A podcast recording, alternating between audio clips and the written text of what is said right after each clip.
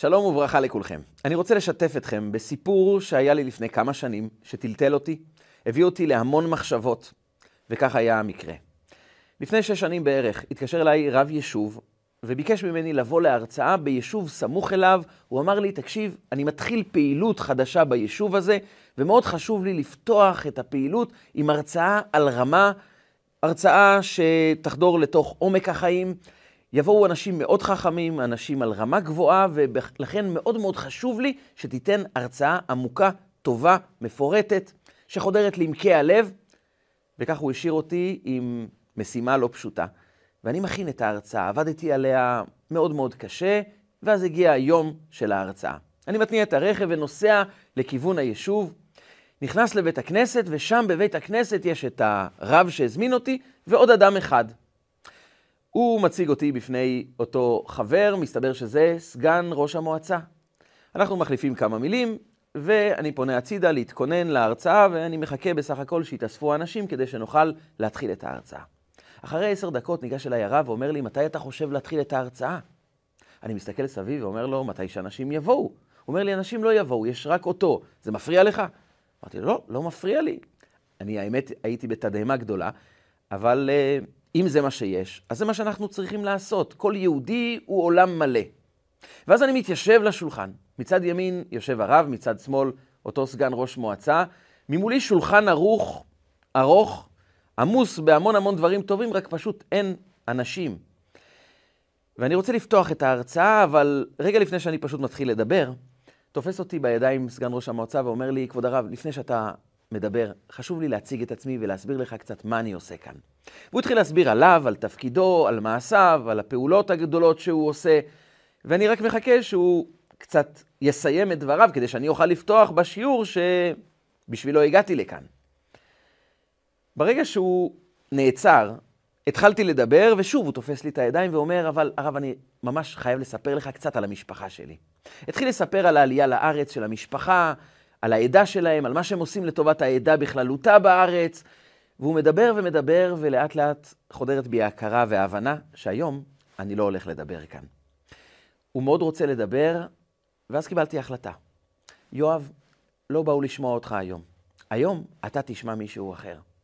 הרפאתי לגמרי, שמתי את כל ההרצאה המפורטת והעמוקה שהכנתי פשוט הצידה, והחלטתי שהיום אני מקשיב. ופשוט האזנתי לו, הקשבתי לו, והוא נשפך בזיכרונות ילדות, בהסברים על המשפחה, על העדה, על כמה שהוא עושה טוב לכולם. הוא התרגש מאוד לספר על סבא שלו. סבא שלו שהיה רב שעלה לארץ והיה חזן, והוא סיפר על יום הכיפורים האחרון של סבא שלו. סבא שלו היה חזן בבית הכנסת, והוא עורר את כל המתפללים לתפילה עמוקה, לתשובה גדולה, ותפילת נעילה הסתיימה בבכיות. ואז הוא מספר לי בדמעות, וסבא נפטר במוצאי יום הכיפורים, בסעודה מפסקת. הוא החזיר את נשמתו לבורא עולם, והוא פשוט פרץ בבכי. והוא נזכר בסבא שלו, והוא אמר, תראה, אני לא כל כך אדם דתי, אבל עכשיו שאני חושב ונזכר בסבא, במשפחה, בעדה, אני מאוד רוצה לעזור, שיהיה קצת יותר יהדות, קצת יותר פעילות שמזכירה לכל הנערים הצעירים מאיפה הם מגיעים, קצת לחזק את הרוח היהודית. וכך הוא דיבר וחלפה לה שעה שלמה. ואז קמנו ללכת. נפרדנו, והוא בדמעות מחבק אותי ואומר לי, הרב יואב, אני חייב לומר לך, זו אחת ההרצאות הטובות ביותר ששמעתי בימי חיי, אני רוצה להגיד לך תודה על זה. ואני מחבק אותו, וכולי בתדהמה. לא דיברתי מילה, לא אמרתי שום דבר, רק הוא דיבר. מאיפה הגיעה אליו התובנה שההרצאה הייתה מעולה? זו פעם ראשונה בחיים שאני לא אומר מילה ומישהו אומר לי שההרצאה הייתה מעולה. וזה השאיר אותי עם המון המון מחשבות. מדובר באמת באדם חכם, אדם שעל אה, רמה, עושה המון דברים, פועל פעולות גדולות. ואז חדרה בתוכי ההכרה. הקשבה זה לא מה שאנחנו חושבים. להקשבה יש כוח מיוחד, שאם אנחנו נתבונן בו, אם אנחנו נפעל על פי הקוד העמוק, על הסוד של ההקשבה, אם נפנים אותו ונבין אותו לעומק, כי כולנו מקשיבים, כולנו מאזינים, אנחנו מתקשרים עם בני אדם דרך ההקשבה שלנו, אבל האמת היא שלצערנו אנחנו לא באמת מקשיבים. להקשבה יש סוד, להקשבה יש עומק. אם אנחנו נבין את העומק של ההקשבה, נוכל לענות לעצמנו ולסובבים אותנו על אחד הצרכים הבסיסיים, העמוקים, החשובים ביותר שיש לנו בחיים שלנו. אחת השאלות שלפעמים הורים שואלים את עצמם, או אדם שואל את עצמו, למי אכפת ממני? לפעמים אדם יכול לקום בבוקר עם תחושה, אם אני לא פה, למי זה מפריע? נכון, אני מתקשר עם המון אנשים, יש לי משא ומתן עם הרבה אנשים, אני בתקשורת עם המון אנשים, אני מוקף בחברה, אבל בסופו של דבר, למי אני חשוב? מה הצורך בי? ואם אני לא אהיה פה, זה מפריע למישהו? ועוד, אם המחשבה הזו היא רק ביחס לאנשים שסובבים אותנו בעבודה, בחברה, בקהילה, עוד איכשהו אפשר להסתדר. זה הופך להיות מצוקה אמיתית, כאשר אדם חש את התחושות האלו בתוך המשפחה. אם אדם חש בתוך המשפחה, רגע, למי מהמשפחה הזאת אכפת ממני? אני נמצא כאן בבית, אנחנו פועלים כל כך הרבה ועושים כל כך הרבה, אבל בסופו של דבר, אם אדם חש בתוך המשפחה שלאף אחד לא אכפת ממני, אני לא באמת נחוץ, אני לא באמת חשוב, אף אחד לא באמת מתעניין בי, אדם יכול לחיות כך? וההפתעה הגדולה היא שזה יכול להיות גם במשפחה שתומכת ועוזרת ועושה. יש זוג הורים שפעם שאלו אותי, אנחנו משקיעים את הנשמה בילדים שלנו. מה אנחנו לא נותנים להם? חוגים, מממנים להם כל מה שהם רוצים, בגדים, בית, מעניקים להם כל טוב, יציאות, טיולים. הם חיים ברמה מאוד גבוהה. והילד בשלב מסוים יכול להוציא משפט כמו, לאף אחד לא אכפת ממני בבית הזה. אף אחד לא מתעניין בי. אף פעם אתם לא התעניינתם בי. וההורים אומרים, איך ילד מסוגל להוציא משפט כזה, שאת כל החיים אנחנו נותנים לו, בשביל מי אנחנו עובדים? כמה כסף הוצאנו עליו? לא רק בשכירות של הבית, בחוגים שמימנו לו, בלימודים, נתנו לו כל מה שהוא מבקש. איך הוא יכול לומר, לאף אחד לא אכפת ממני, אתם לא מתעניינים בי? איפה הטעות? מה גורם לאדם לחוש, כן, יש לי מקום, אוהבים אותי, רואים אותי, אני לא שקוף, יש לי מציאות כאן, אני באמת חשוב ונחוץ ואהוב על האנשים סביבי. איך יוצרים משפחה שבה כל אחד חש, יש לי מקום של אהבה, של הערכה בבית הזה, רואים אותי. מה הסוד? הסוד הזה נמצא בפרשת השבוע. באירוע מאוד מפתיע, בוויכוח מאוד מוזר בין משה רבנו לעם ישראל מיד לאחר קריאת ים סוף. רגע לפני שניכנס לעומק של הוויכוח המעניין, שמביא תובנות כל כך גדולות על תקשורת אמיתית בתוך משפחה ובחברה, אני אבקש מכם בקשה אישית. תשתפו את השיעור. זה יכול לעזור לעוד הרבה אנשים. תירשמו כמנויים. תלחצו לייק, תכתבו תגובות, התגובות שלכם מחממות את הלב, עוזרות לשיעור להיות מופץ יותר במדיה, להגיע לעוד אנשים שיוכלו להפיק תועלת מהשיעור הזה. לחצו לייק, הרשמו כמנויים, ואנחנו נכנסים לתוך עומק הסיפור של ההקשבה. משה רבנו חוצה את ים סוף יחד עם כל עם ישראל. שירה אדירה פורצת מהלבבות של כולם יחד. אז ישיר משה ובני ישראל את השירה הזאת להשם. הודיה להשם על ה... הצלה ממצרים, על זה שהמצרים טבעו בים ויותר הם לא מאיימים עלינו. שמחה גדולה על העובדה שהפכנו להיות עם של בני חורין, שעכשיו אנחנו יכולים ללכת להר סיני, לקבל את התורה ואיתה להיכנס לארץ ישראל. עם ישראל מתחיל לראות אור גדול בחיים שלו. בזמן קריאת ים סוף, הייתה נבואה שורה על כל אחד ואחד מעם ישראל. לכן כולם ידעו ביחד לשיר את השירה הזאת. אז ישיר משה ובני ישראל, כולם יחד שרו שירה.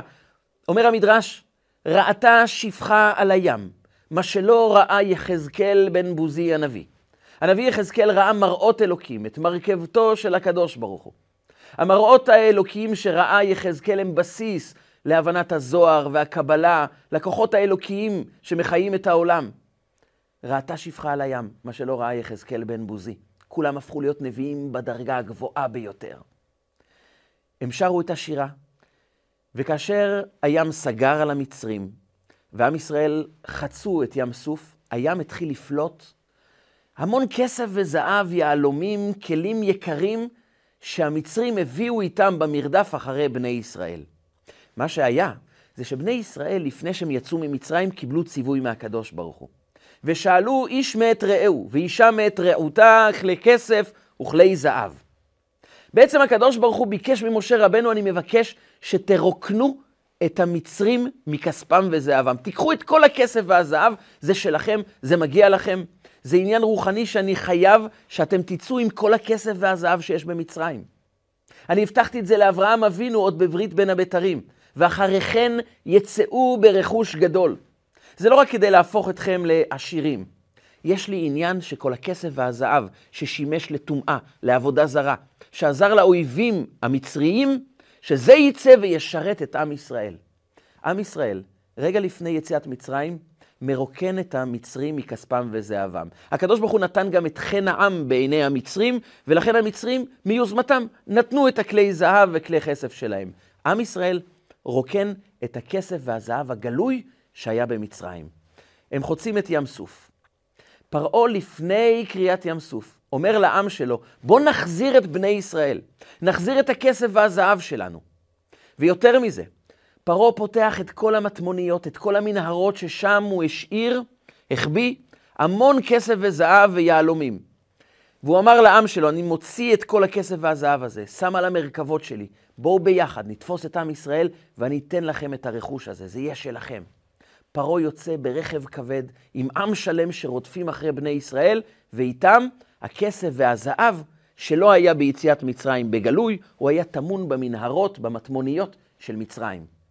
וכשהמצרים טבעו בים סוף, הים פלט ליבשה, הוציא החוצה את כל הכסף והזהב והיהלומים של המצרים, ופתאום עם ישראל מגלים שיש פה הרבה יותר כסף וזהב ממה שהם הוציאו ממצרים.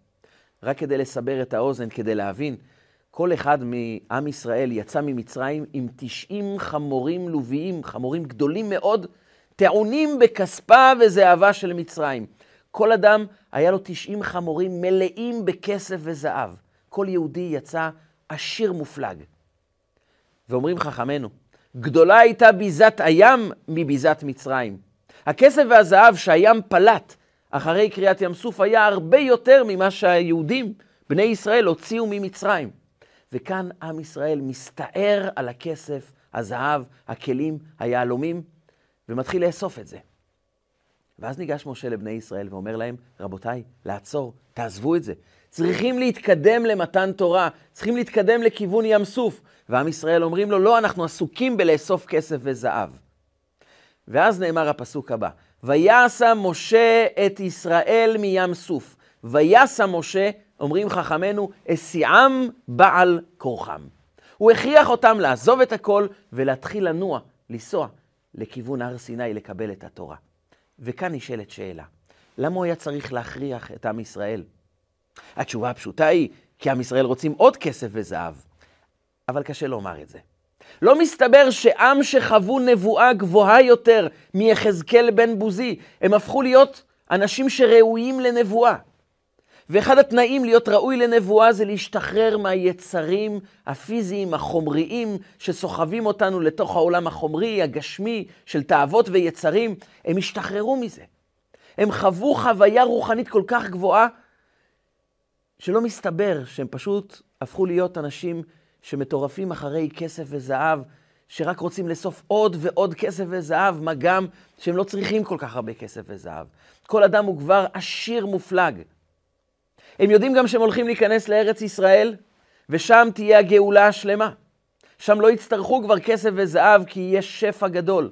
זה היה לפני חטא המרגלים, בשעה שהקדוש ברוך הוא עוד אמר שבני ישראל ייכנסו עם משה רבנו לארץ ישראל.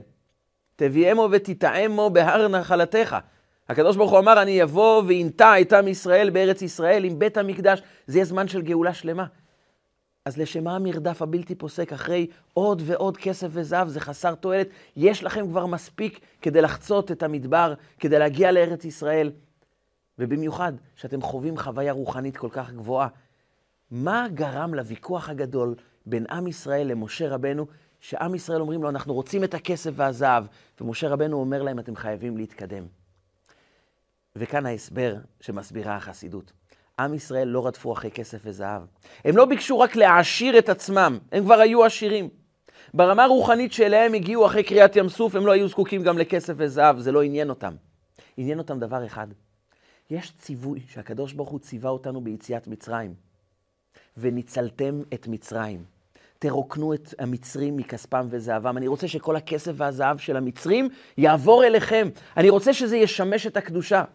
מה שנקרא בלשון החסידות בירור הניצוצות. כל כלי בעולם, כל חפץ בעולם, יש בו ניצוץ אלוקי חבוי. כאשר אני מנצל את החפץ, את הדבר, לשם שמיים, הוא משרת את הקדושה, הניצוץ מתברר, הניצוץ פורץ, ופתאום הדבר עצמו משרת את הקדושה, ואז חיברתי את הדבר לשורשו הרוחני. הוא כעת לא משמש את הטומאה, אלא את הקדושה. הוא הפך להיות מבורר רוחנית. הניצוץ יצא, הניצוץ האלוקי חי בתוכו, מפעם בתוכו, בעובדה הזו שהוא משרת את הקדושה. ולכן הקדוש ברוך הוא אמר לעם ישראל, תרוקנו את מצרים, שכל הכסף והזהב יהפוך להיות משרת של קדושה. ועם ישראל עשו את זה ביציאת מצרים. רק פתאום, על שפת ים סוף, הם מגלים שאת רוב הכסף והזהב הם לא הוציאו. וכעת הים פולט את הכסף והזהב. ועם ישראל אומרים למשה רבנו, לא סיימנו את התפקיד שלנו, קיבלנו תפקיד. זה תפקיד שבמהותו הוא רוחני, אנחנו לא צריכים את הכסף, יש לנו מספיק. אבל את הציווי האלוקי עדיין לא השאמנו. עדיין לא ביצענו את המשימה האלוקית לרוקן את כל הכסף והזהב המצרי ולהפוך אותו לקדושה. אנחנו לא יכולים לוותר אפילו לא על יהלום אחד, לא על כלי זהב אחד. לא כי אנחנו צריכים את זה בשביל עצמנו, כי אנחנו חייבים למלא את התפקיד שלנו. ועם ישראל מבינים שמשה רבנו נותן להם ציווי אלוקי.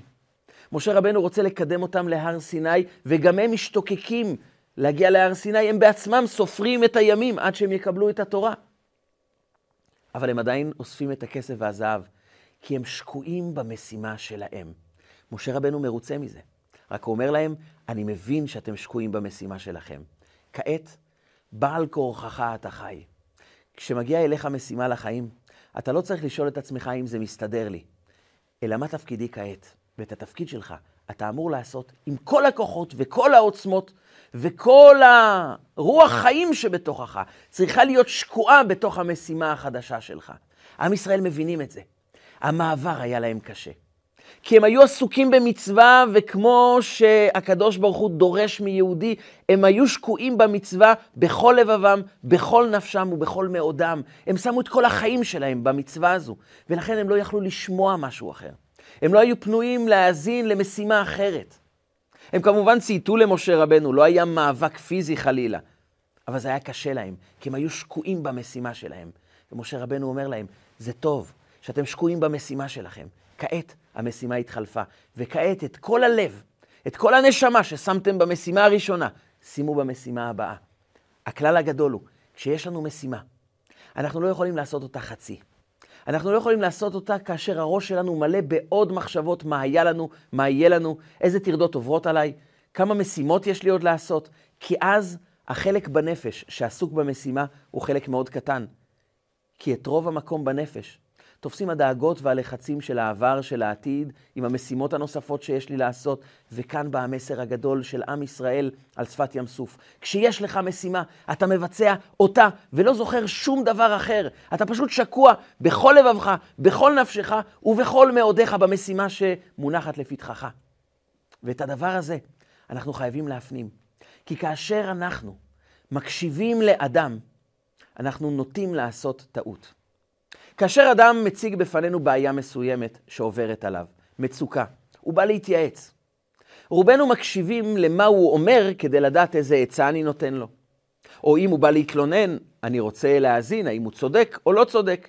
ואם אני חושב שהוא צודק, אני אגיד לו, אתה צודק. ואם אני חושב שהוא לא צודק, מה שקורה ברוב המקרים, אנחנו נאמר לו, אתה פשוט לא צודק, אתה פשוט טועה.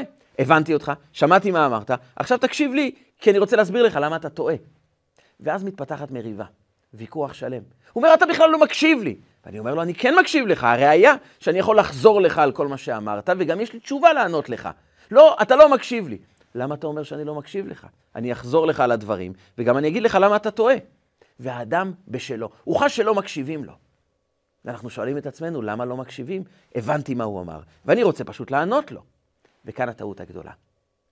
הקשבה זה לא להקשיב למסר הטכני, אלא להקשיב למסר הרגשי. כל אדם שמדבר איתנו, וגם אנחנו, כשאנחנו משוחחים עם מישהו אחר, מה שנראה בגלוי זה המסר הטכני. אנחנו רוצים לדבר האם נכון לרכוש מערכת כלים חדשה, האם נכון לצאת לטיול או כדאי לחסוך את הכסף, האם לנסוע להורים שלך או להורים שלי. תמיד אנחנו מתווכחים על משהו מאוד טכני, והטעות שלנו שאנחנו נדבקים, עונים, משוחחים, שקועים רק ברובד הטכני. אבל הרובד הטכני הוא תמיד 10% מהסיפור האמיתי. הסיפור האמיתי, 90%, זה הסיפור הרגשי. כשאדם מציג בפנינו בעיה, תלונה, כשהוא בא להתווכח, כשהוא בא לבקש בקשה, כשהוא מציג טענה שאומרת, לא היה טוב לי מה שאתה עשית, או מה שאת עשית. הוא לא בא רק לפתור את הבעיה הטכנית, זה הסיפור הקטן. הוא בא לבקש בקשה. האם אני חשוב? האם לדעות שלי יש מקום? האם מישהו רואה אותי? האם מישהו מתייחס אליי בכלל? כן, כאשר אדם מבקש בקשה, למלא את הבקשה זה סיפור נוסף. להקשיב זה לומר, אתה חשוב, אתה נחוץ כאן, יש לך מקום, ולכן אני באמת מתעניין לדעת מה עובר עליך. אני מתעניין לא רק במילים שאתה אומר, אלא מה הנפש אומרת. מה האדם עצמו חווה בתוכו, מה מתחולל בתוכו. אני לא רק מקשיב למילים, כי על המילים יכול להיות שאני אסכים או לא אסכים, אבל כעת אני לא עסוק במה קורה איתי, אני עסוק במה קורה איתו. והרבה פעמים אנחנו מאזינים לשני, אבל בעצם מקשיבים לעצמנו. אני מסכים, לא מסכים, זה נראה לי, הוא טועה, הוא צודק, יש לי מה לענות. אני אומר לו, טוב, תסיים את הדברים שלך ואני אענה, והוא מיד מתעצבן מהמשפט הזה. למה הוא מתעצבן? תגמור את הדברים, ואז אני אגיד מה אני חושב, כי אני לא מסכים איתך. הוא מתעצבן כי אנחנו עסוקים במסר הטכני ולא במסר הרגשי.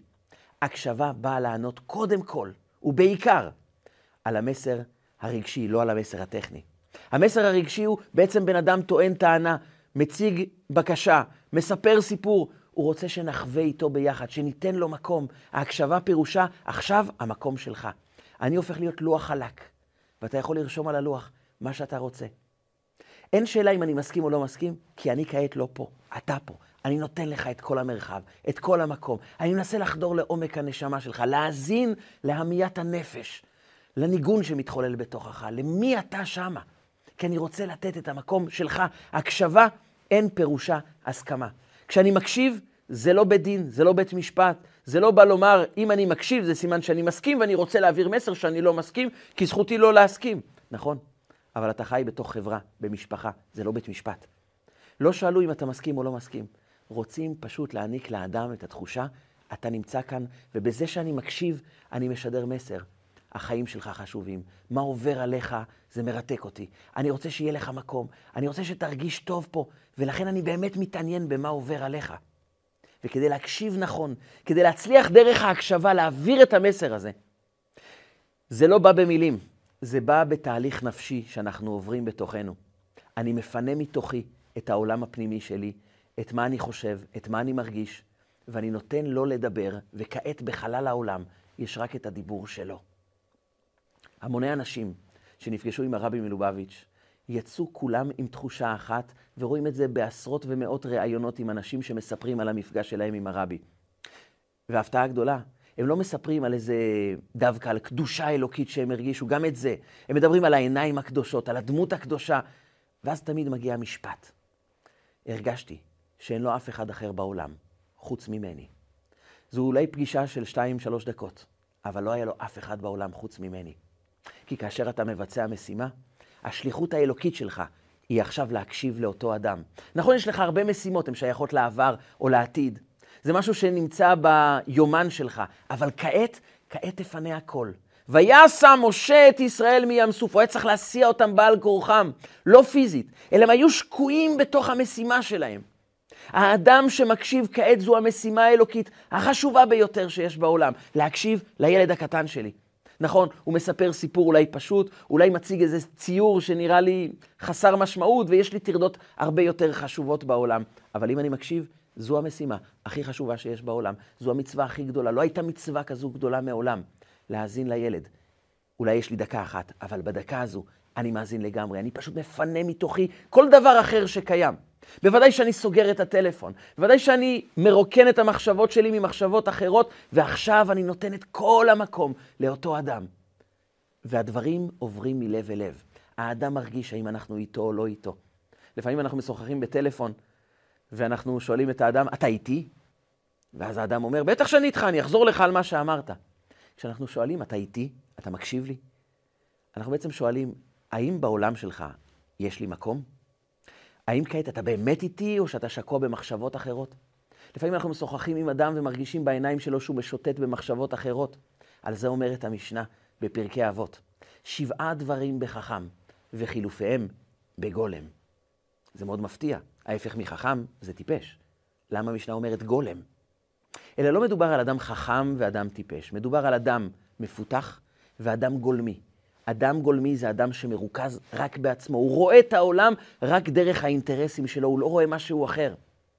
חכם רואה מישהו אחר, הוא רואה את הנולד, הוא רואה דברים שלא נמצאים כאן פיזית, הוא רואה את האדם.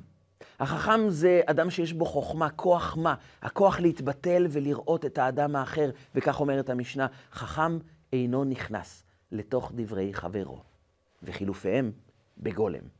האדם החכם נותן לשני לדבר. הוא לא רק פיזית לא מתפרץ לתוך דברי חברו. הוא לא רק מתחיל לדבר תוך כדי שהאדם שמולו מדבר.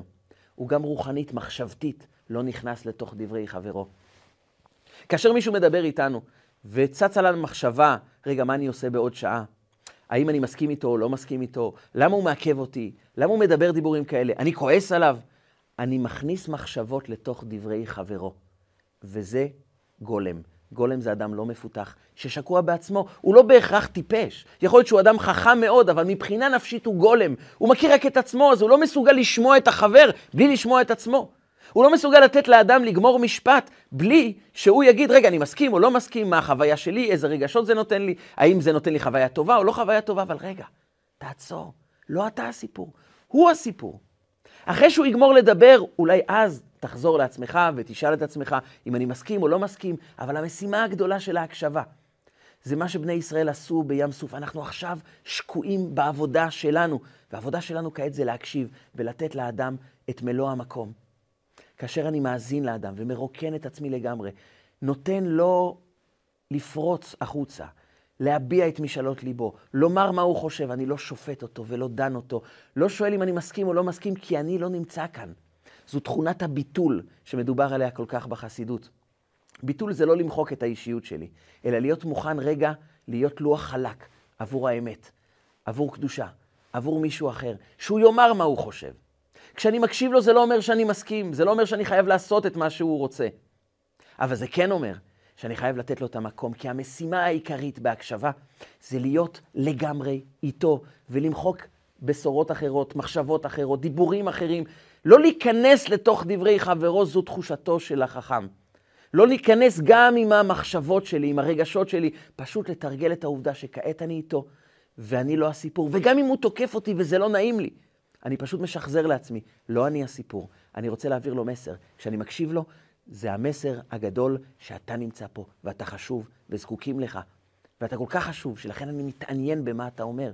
אני פשוט רוצה להבין, להקשיב, לתת לו את המקום, לראות האם אני הבנתי אותו באמת, האם אני חש את מחשבות הלב שלו, בלי לדון ובלי לשפוט, בלי לומר אם אני מסכים או לא מסכים, זה פשוט לחוות את החוויה שלו. כשאדם חש שבאמת היינו איתו, הוא קיבל את המענה על הצורך הכל כך עמוק שיש לנו בעולם הזה. לחוש שיש לנו מקום, שיש לנו שליחות, שיש לנו בשורה, שיש לנו ערך כאן בעולם. ואת הערך אנחנו יכולים להעניק לאנשים אחרים דרך זה שפשוט אנחנו מקשיבים להם, נותנים להם מקום, ואז הם אומרים, תודה שהקשבת. כי ההקשבה היא בעצם לומר לאדם, יש בך כל כך הרבה ערך, כל כך הרבה חשיבות, אנחנו כל כך אוהבים אותך, שאנחנו פשוט רוצים שתדבר, תאמר את הדברים, ואנחנו פה. לפעמים אנחנו אומרים לעצמנו, ואני מוכן לשמוע, הוא לא רוצה לדבר. השאלה אם אנחנו באמת שומעים, האם אנחנו באמת מקשיבים, האם אנחנו יודעים לפנות מעצמנו את הכל ולתת לו לדבר, להיות איתו. כשאנחנו נכנסים הביתה וילד מציג לנו דף ציור שלו, האם אנחנו באמת איתו? האם כשאנחנו פונים לבן אדם ומשוחחים איתו מספר דקות, האם באמת באמת היינו איתו? כמה עוצמתי זה יכול להיות דקת שיחה שבאמת אנחנו נמצאים עם האנשים.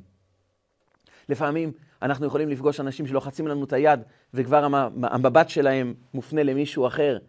רגע אחד, תיצור קשר עין עם האדם, ובאמת תהיה איתו. זה אולי שנייה אחת, אבל באמת תהיה איתו. תהיה שקוע במה שאתה עושה. תהיה אדם פנימי, מסור, מדויק, כמו קרן לייזר, שמה שאני עושה עכשיו זה עם כל העוצמות. אולי זה מעט זמן, אבל המון כוחות, המון השקעה, המון ריכוז, המון מיקוד. זה יוצר קשר. כי אז הילד אומר, אבא היה באמת איתי. לפעמים אנחנו יכולים לבלות המון המון זמן עם הילדים, אבל לא באמת היינו איתם. ואז הם קיבלו המון מתנות, המון חוויות, אבל הם שואלים את עצמם, רגע, אבל מי הקשיב לי? מי היה איתי? למי אכפת ממני? והם מנסים לחשוב מתי מישהו היה איתם באמת. ולצערנו, חולפות השנים, והם לא חשו שמישהו באמת הקשיב להם. וכאן המסר הגדול. להקשיב פירושו לומר לאדם, אתה חשוב, אני זקוק לך, יש לך ערך, יש לך מקום, אתה כל כך חשוב שבאמת עכשיו החוויה שלך היא כל הסיפור, היא כל העולם. אם אני לא מסכים, זה יכול להיות אחר כך. אבל כעת אני בא לענות על המסר הרגשי. הטעות הגדולה שלנו זה כאשר אנחנו באים מיד לענות על המסר הטכני. הבנתי אותך, אני לא מסכים איתך, או כן מסכים איתך, או מה אתה רוצה, שנעשה ככה, נעשה ככה. אבל הוא לא רוצה רק את המסר הטכני, הוא בעיקר רוצה את המסר הרגשי. וההפתעה הגדולה, בני זוג, חברים, קהילה וחברה, שיודעים באמת להקשיב אחד לשני, כל אחד יוצא מהשיחה בתחושה שנתנו לי מקום, אהבו אותי, העריכו אותי, יש לי מקום. ואז אולי אנחנו מתווכחים על 10%, אבל ה-90% כבר בא לפתרונו, יש לי מקום. ואז קל לנו כבר להגיע לפשרה על ה-10%, כי מה זה ביחס לזה שאני חש שאוהבים אותי ושיש לי מקום? אז הפשרה היא תהיה פשרה שלא באה על חשבון הרגשות שלנו. כי פשרה זה לא להתפשר על הרגשות שלנו. פשרה זה למצוא נוסחה מסוימת של מה אנחנו עושים שיתאים לכולנו, אבל זה חייב להיות מבוסס על העובדה שלכל אחד יש מקום. רק אם הקשבנו אחד לשני באמת. וזה תהליך לא פשוט, שדורש מאיתנו יום-יום להתמיד ביכולת לרוקן את המחשבות שלנו, לרוקן את הרגשות שלנו, לשים את עצמנו בצד ולהיות כאן עבור השני לגמרי. זה דבר שצריך לתרגל אותו, להתאמן בו. אבל זה המושג של ביטול, כשאדם נעמד מול הקדוש ברוך הוא בתפילה. אומרת ההלכה, האדם חייב לפנות מעצמו כל אבלי העולם הזה, כל טרדות העולם הזה, ולהיות מוכן שכעת הקדושה תדבק בנו. זה הרגעים המיוחדים של התפילה. תפילה מלשון תופל כלי חרס, מחבר את החלקים השבורים לכלי אחד. זו התפילה. להתרוקן מכל מה שקורה בעולם. מה שהיה כבר לא קיים, מה שיהיה לא נמצא פה. כל הטרדות סרו ממני. יש לי רק דבר אחד, הקדושה ואני. אני רוצה להתאחד. תפילה. לחבר את השברים, ואז נוצר כלי שלם. ואת זה אנחנו חייבים לממש גם במשפחה שלנו, גם ברגעים המועטים שיש לנו להיות עם הילדים, אבל האם אנחנו באמת איתם? האם אנחנו באמת מקשיבים? האם אנחנו יודעים להסתכל לשני בעיניים ולשדר לו, אני איתך עד הסוף, אני רוצה להקשיב עד הסוף, תאמר מה שיש לך להגיד. והרבה פעמים אנשים שואלים, נכון, אני רוצה להקשיב, אבל למה הוא מדבר כל כך הרבה? למה היא חוזרת על עצמה כל כך הרבה פעמים? כבר הבנתי. להבין זה רק במסר הטכני. במסר הרגשי, אנחנו לא נבין עד שהוא יסיים לדבר, כי הוא מחפש שפשוט יקשיבו לו. הוא חוזר על הדברים לא כי הוא חושב שאנחנו לא מספיק חכמים ולא הבנו מה הוא רוצה. הוא רוצה רק לוודא דבר אחד, אתה באמת איתי? אתה באמת מוכן להיות איתי לגמרי? לחוות את החוויות שלי? רק אז אני אדע שיש לי מקום, ואדם שיש לו מקום הופך להיות אדם שמח, אדם מאמין בעצמו, אדם שחש שהעולם זה מקום טוב שבו אני יכול לגלות את הכוחות שבי. זה מה שיוצר קשר אמיתי בין בני המשפחה, בין בני זוג ובחברה. ואם נרצה, זו התובנה שהגיעו אליה האחים אחרי שהם מכרו את יוסף. הם מבינים שכל הצרות שהגיעו אליהם, שהשליט המצרי רוצה לקחת את בנימין, ואסר כבר את שמעון, ודורש מהם בקשות מאוד מאוד קשות, שכל הזמן תעלו לאבא שלכם, והוא מאמלל אותם, והם לא מבינים מה הוא רוצה מהם, ופתאום חודרת בהם ההכרה. אבל אשמים אנחנו על אחינו, אשר ראינו בצרת נפשו בהתחננו אלינו, ולא שמענו. אנחנו כעסנו עליו. אנחנו הגענו למסקנה שהוא ראוי לקבל עונש, יוסף. אבל למה לא שמענו? למה לא הקשבנו? למה לא נתנו לו לדבר? אנחנו אשמים לא רק על המעשה הרע, אלא בעיקר על זה שלא היינו פה כדי לשמוע. לדבר זה יחסית קל. לשמוע, להקשיב באמת, זו משימת החיים שלנו. מספרים על קהילה מאוד גדולה ומכובדת, שרצתה רב מושלם עבור הקהילה. מתוך מאות רבנים שהתמודדו על התפקיד, נשארו שניים שהם היו מוצלחים מאוד, חכמים מאוד. אנשים עם כריזמה מאוד גדולה ויכולת מאוד מאוד גדולה להנהיג קהילה, לענות על מגוון של שאלות הלכתיות, ולא ידעו הקהילה להכריע מי משני הרבנים יהיה הרב של הקהילה. ואז הם קיבלו החלטה. כל אחד משני הרבנים ידרוש דרשה בשבת בבוקר, בשעה שמאות בני הקהילה נמצאים בהיכל בית הכנסת. הם ידרשו כל אחד בתורו, ומי שהקהל הכי ייהנה מהדרשה שלו, הוא יתקבל להיות רב. הם הודיעו לשני הרבנים, רכשו עבורם, השכירו עבורם שני חדרים בבית המלון, חדר ליד השני, ואחרי סעודת ליל שבת הם חוזרים לחדרם ומתכוננים לדרשה שמחר בבוקר תקבע מי יקבל את התפקיד. וכל אחד מתחיל לחזור על הדרשה, ולפתע אחד הרבנים שומע בחדר הסמוך את הרב שחוזר על הדרשה בעוצמה, בכוח, עם uh, כריזמה מאוד גדולה, והוא שומע את הדרשה שלו ואומר, זו דרשה כל כך נפלאה, היא הרבה יותר טובה מהדרשה שלי. אני הולך להפסיד מחר את התפקיד. הוא שומע את הדרשה ואומר, אין לי סיכוי. דרשה כל כך נפלאה, משלים, רעיונות, כריזמה, טונים במקום. הוא מדבר כל כך יפה, עם רעיונות כל כך עמוקים וטובים, מה הדרשה שלי שווה מול הדרשה שלו? מה אני אעשה? ואז הוא החליט להקשיב לדרשה שלו. וכל הלילה הוא הקשיב איך שהוא משחזר את הדרשה, פעם ועוד פעם ועוד פעם. הוא שינן את כל הדרשה עם כל המשלים, כל ההסברים, אפילו הבדיחות, הטונים שלו, שינן את זה, לילה שלם שמע, ולמחרת בבוקר הוא ניגש לגבאי ואומר לו, תגיד, מפריע לך שאני אדבר ראשון? אומר לו הגבאי, לא. ממילא אחד צריך להתחיל ראשון, תתחיל אתה. הוא עולה לדוכן ונותן את כל הדרשה שהוא שמע כל הלילה מהרב. הוא דורש את הדרשה עם המשלים, עם הדוגמאות, עם הבדיחות. כל המבנה העמוק של הדרשה, הוא העביר אותם לקהל, והקהל היה בתדהמה. דרשה כזו יפה, לא שמענו מעולם. כולם מחאו כפיים, והיה הרגשה נפלאה שהנה, זה כנראה הולך להיות הרב שלנו. הרב השני עולה לדוכן, והוא מבין שמשהו קרה פה. אבל הוא לא יכול לומר להם, הוא גנב ממני את הדרשה, לא יאמינו לו, יגידו לו, אתה מתרץ תירוצים. אבל הרב הזה היה קצת יותר עמוק. הוא עלה לדוכן ואמר, רבותיי, זו הייתה דרשה נפלאה. אני רוצה לשאול אתכם שאלה. אתם מחפשים רב שידבר יפה? רבנים שמדברים יפה יש המון בעולם. אני רוצה להגיד לכם משהו. אם אני אהיה הרב, אני אהיה רב שלא רק יודע לדבר יפה, אני גם רב שידע להקשיב לכם. ואני רוצה להביא לכם הוכחה שאני יודע להקשיב. אני אחזור כעת על כל הדרשה שהוא אמר, מילה במילה, אתם תראו שאני לא מפספס אפילו פרט אחד, ואז תדעו, לכם יהיה רב שלא רק יודע לדבר, בעיקר יודע להקשיב. כי מה שאנחנו באמת צריכים זה אדם אחד שיקשיב לנו. בואו נהיה אנחנו, האנשים שמקשיבים למישהו אחר. כשנקשיב למישהו אחר, ניתן לו את ההרגשה שהוא כל כך חשוב, נזכה שגם הקדוש ברוך הוא יקשיב להמיית הנפש העמוקה ביותר שלנו. ריבונו של עולם, שלח גאולה שלמה לעם ישראל, עם משיח צדקנו, במהרה בימינו. אמן ואמן.